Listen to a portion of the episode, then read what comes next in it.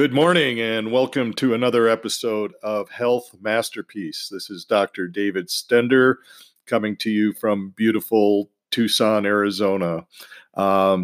Today's episode, and just as a note, we have changed the title of the podcast from Thyroid Solutions to Health Masterpiece. I wanted to have a more encompassing just a wider scope of topics in health. And I thought this would be a good way to do it.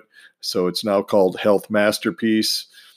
Just a couple things, a disclaimer. We do not claim to treat, diagnose, or cure any allopathic condition. If you choose to act on any of the suggestions in this podcast, please see your doctor, see your medical provider first.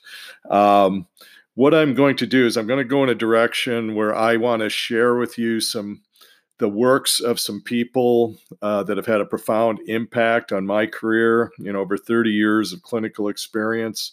I want to share, the thoughts and ideas of people that really influence me and really help me help my patients. So what we're going to discuss today is, and we're going to go through and I'm going to provide bullet points on different books and different articles, things like that, and summarize it for you and how it applies to us. I want to get to the bottom of what's going on in healthcare today and what the problems are. And there's obviously big problems. But we're going to discuss The Biology of Belief by Dr. Bruce Lipton. Dr. Lipton was a professor of medicine and cellular biology at Stanford and at the University of Wisconsin medical schools. He was one of the first scientists to clone stem cells, and his workings revealed to him there was some major flaws, fundamental flaws in the way science is applied in the medical profession. So it's really fascinating. Get his book, The Biology of Belief. You can get it on Amazon. You can also find it on www.brucelipton.com.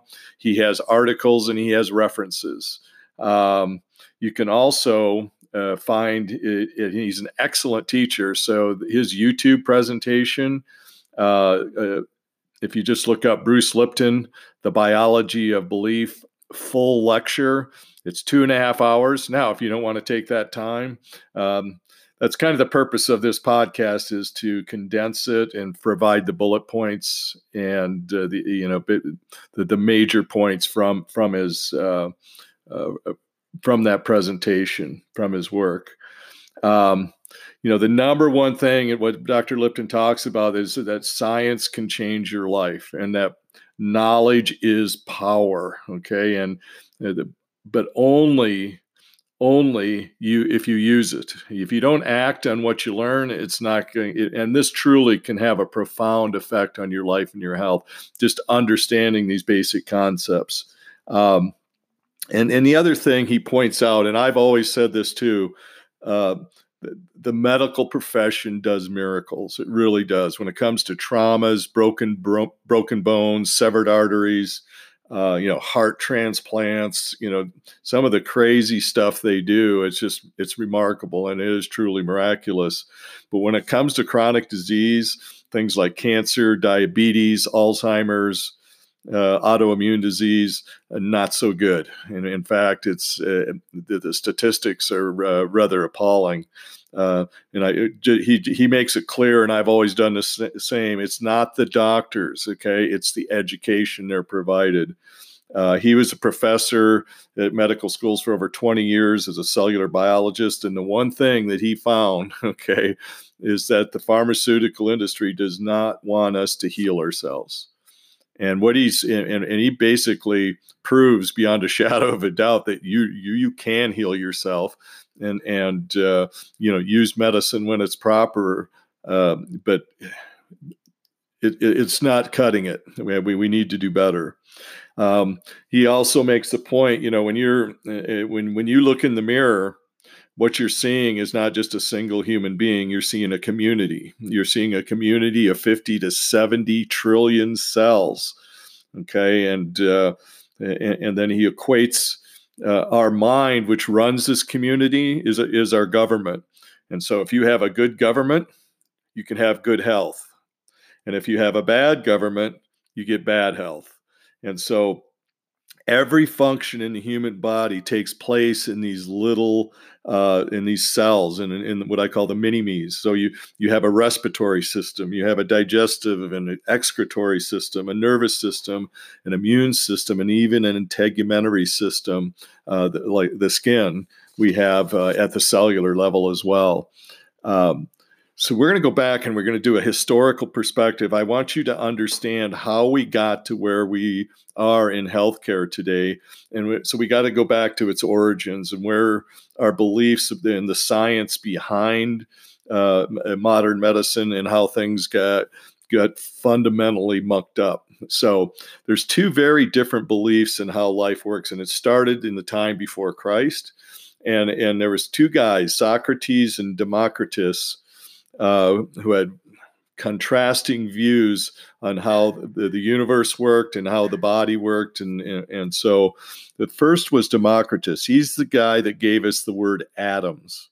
In other words, what you see is what you get. This is where the philosophy of materialism came out of. Atoms, that literally means uncuttable.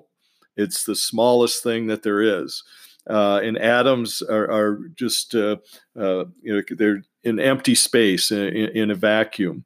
And then the other thing is motion, and all motion is that atoms are colliding with each other, and then you can predict it using equations and things like that. Socrates, on the other hand, had a dualistic philosophy. He says there's this invisible energy, there's this vitalistic force, this form or soul that actually gives shape to matter. And that energy is separate from matter. And by the way, we're going to show that Socrates was pretty right on in a lot of these. So number one, that this energy is independent of and prior to the material world. And then Socrates said that this energy, this vitalistic force, is perfect and ideal. You know, the concept of heaven and it is really what this is referring to. And number three, it's unchanging. Okay, materialism says that we're just we're a corrupt shadow of the ideal. So in other words, it's like if you can imagine. All of us can imagine a perfect circle, but, you know, get out a pencil and try and draw a perfect circle, not so much. And so so the spiritualist, basically, so how are cells controlled? Well, Socrates said that it comes from the outside in, the spiritualistic look at things from a form, a soul comes in, at the cellular level, and controls life. Whereas Democritus, the mechanist or the quote unquote scientist, said, no, it comes inside out. And so another big player. And then along came Newton. Okay. So if those of you who had to take,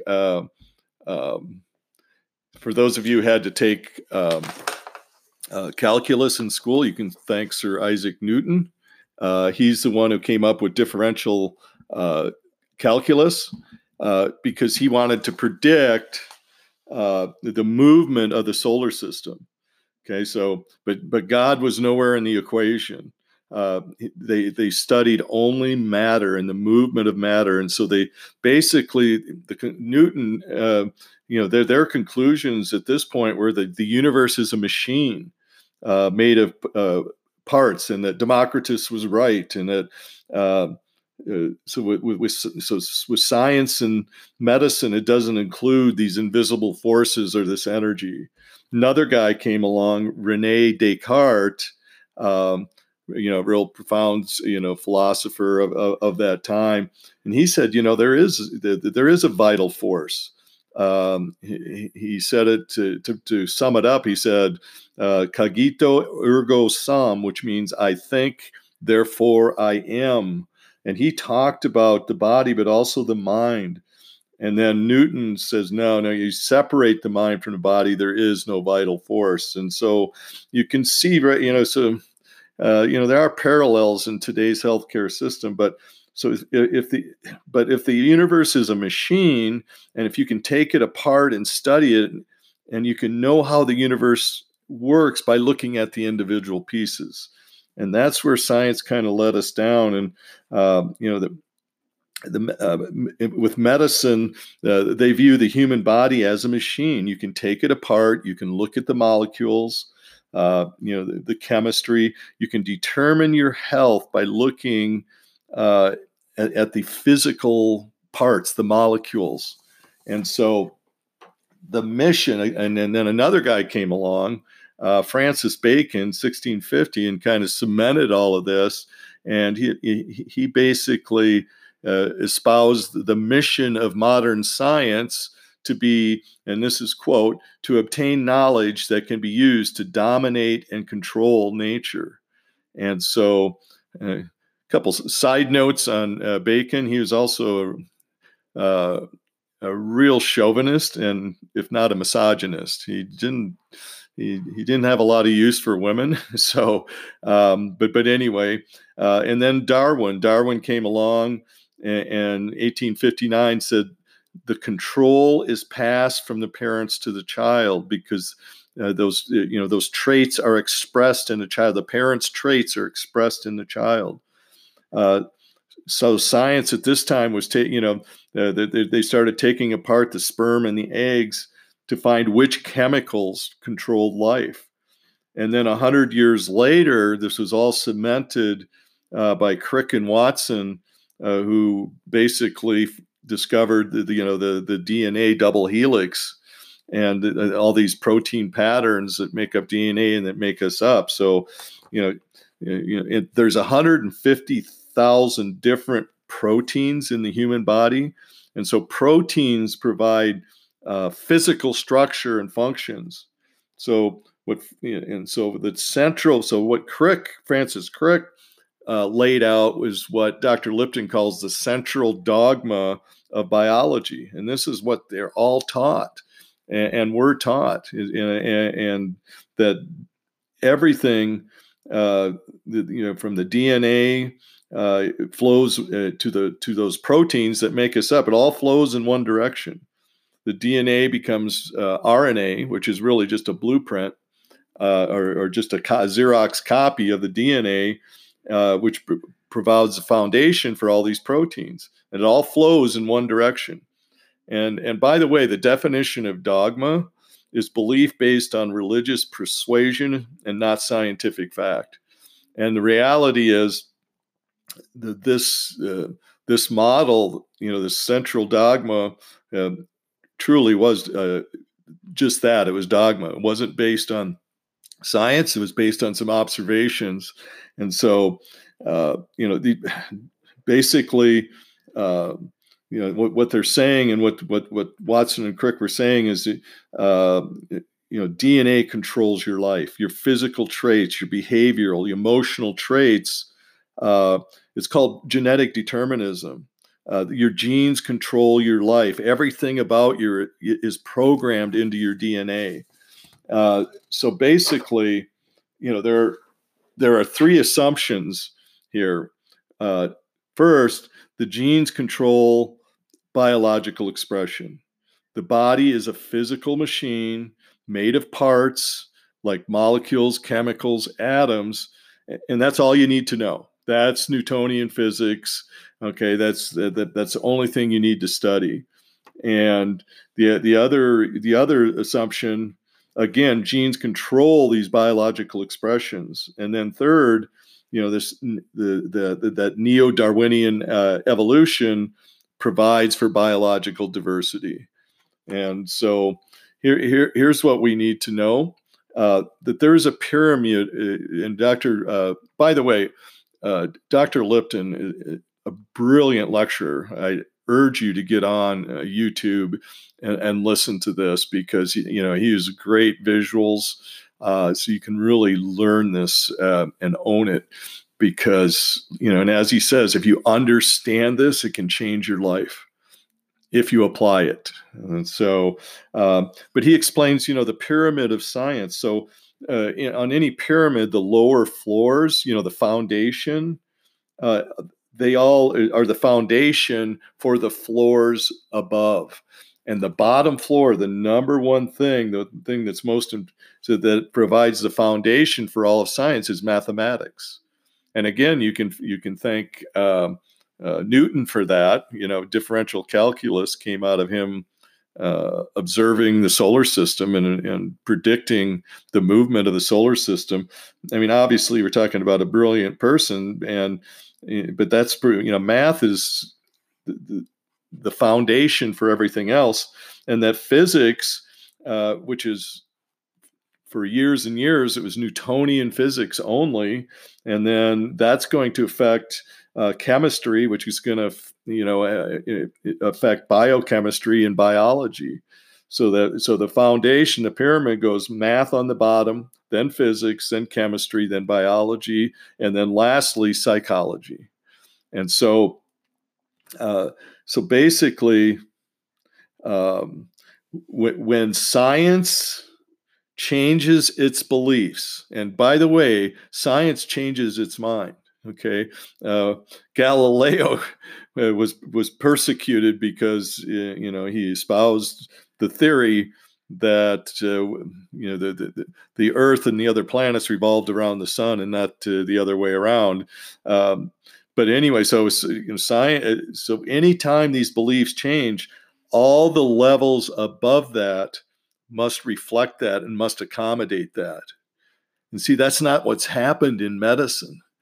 Okay, in science today, even the biological science, you know, mechanics equals physics, and the universe basically is matter in the old dogma. Okay, but then something happened in 1925. A guy by the name of Albert Einstein basically came up with quantum physics. And they said, no, it's not, the universe is not just matter, and that it's energy. And so this is where the rubber meets the road, especially in healthcare. Until we understand that we are matter, we are not matter, that we are literally energy. We are fields of energy. And this can have a profound impact on healthcare. You know, what was always considered alternative healthcare, this pushes it into the mainstream. The problem is overcoming hundreds of years of dogmatic persuasion, if you will. So basically, what we're looking at, you didn't.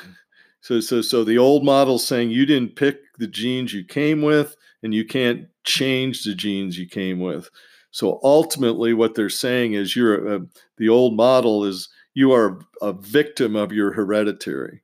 So what happens if you have in your, let's say in your family, you have heart disease or cancer, or, you know, autoimmune disease running in your family, then you're going to be a victim of that disease, that you're powerless. So if you believe that, then you become irresponsible with your choices. The reality is all of these things, heart disease, cancer, diabetes, you name it, can be prevented and can be healed and cured by yourself. Now, I'm not against medical intervention, okay? When you reach a point of no return, when you've exceeded the limitations of matter, but the point is that the conventional medical model, where you're just a biochemical machine controlled by your genes, it turns us into victims. And he makes a point, a really lucid point. If a healing profession, remember, he taught medical school, and then he started teaching chiropractic school and other forms of alternative medicine, if a healing profession works in agreement with nature and science, we can conclude that that should be a benefit to the patient and to the society. Okay, right? But if a healing profession does not understand science and nature, then it may be detrimental to the patient society. This is just logic. So here's the problem. You know, the number of, the four leading causes of death in the United States is number 4, Alzheimer's and dementia. Number 3 is cancer at about 550,000 a year. Cardiovascular disease at about 700, just short of 700,000 per year. And number one cause of death in the United States is iatrogenic illness at 784,000. And this is, iatrogenic illness is illness not from the disease, but from medical treatment. And over 300,000 of that is from prescription drugs. So we got a problem. So, you know, Houston, we have a problem. There is something fundamentally wrong. And if you can bear with me and stick with me, and we go through this. And by the way, like I said, get his book, get The Biology of Belief, watch his full lecture. And it's remarkable. It's logical. It's science. And so I think you'll have a different view when you're all done of, you know, truly, and what's led us to this point.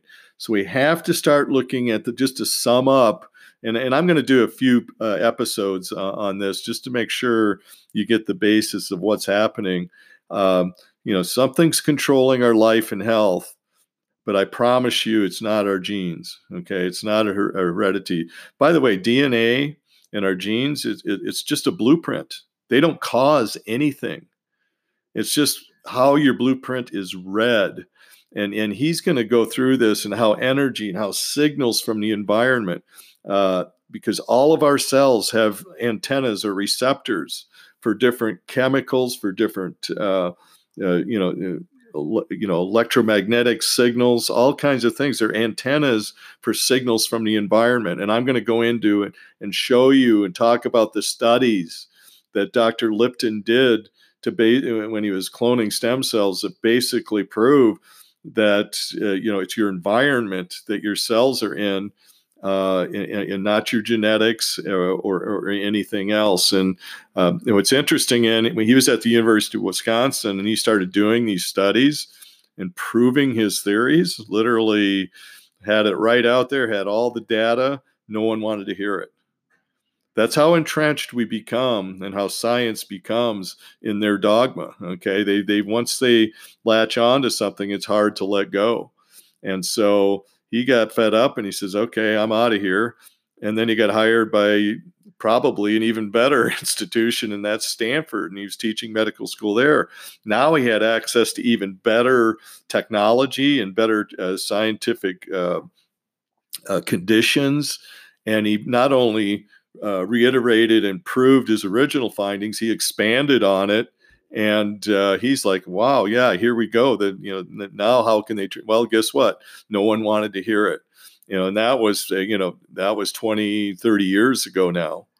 More like 30 years ago. I heard him speak about 25 years ago, and now everything that he has put forth is now becoming mainstream knowledge now. Whether the public picks up on it yet, and it gets down and filters down to the medical practitioners and things like that. We're starting to see things like that.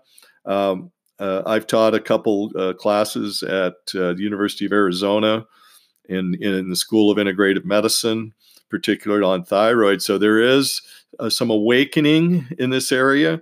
There is a move towards it, but we got to move faster. People are dying. Okay, our population is suffering.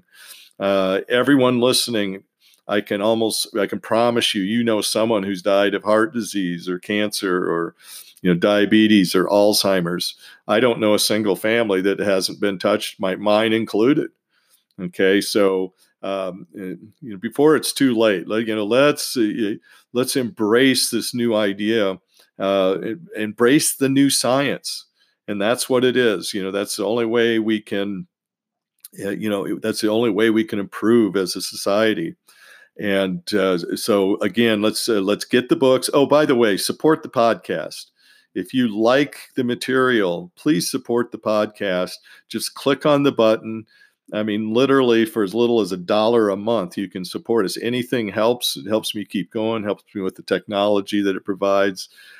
And again, I want to emphasize what Dr. Lipton said is this knowledge is life changing, but only if you use it. Knowledge without action is worthless. So let's pick up the ball and run with it. Let's go. Get your family involved. Spread this word. Get it out there. This is life-changing information. We're going to continue on the biology of belief and dig into it a little deeper next time. So that's it. We're just about out of time. We're going to wrap up again. You can leave a message on the podcast, or you can support the podcast. It would be greatly appreciated. You have a wonderful day, and God bless.